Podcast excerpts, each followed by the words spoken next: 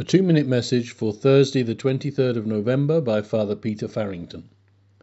As we grow in the Christian life, we discover more and more that what we want and need to do depends on the strength and help that God gives us.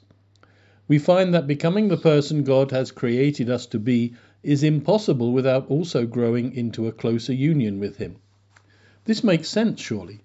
The one who has made us in love made us to enjoy a life of love with Him and become the person we are created to be only in an increasing experience of this love.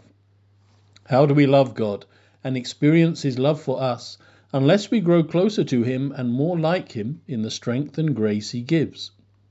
The psalmist David reflected on this and said, Teach me to follow you, and I will obey your truth. Always keep me faithful.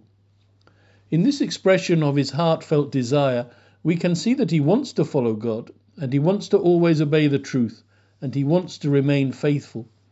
But he is also aware that he needs God's help in all of this. It is God who will teach us each day how to follow and obey, and it is God who will give us the strength and divine life and light to be faithful. We should not simply hope to become a better person in all of these ways. It is only by growing closer to God that any of this becomes possible. And even the desire for such a life of faithfulness requires us to ask God for the grace to desire this when we have to resist the influence and effects of all of our sins, weakness, bad habits, and attitudes. We need God's help, and He waits to help us when we ask Him, and when we ask with our whole heart as far as we are able.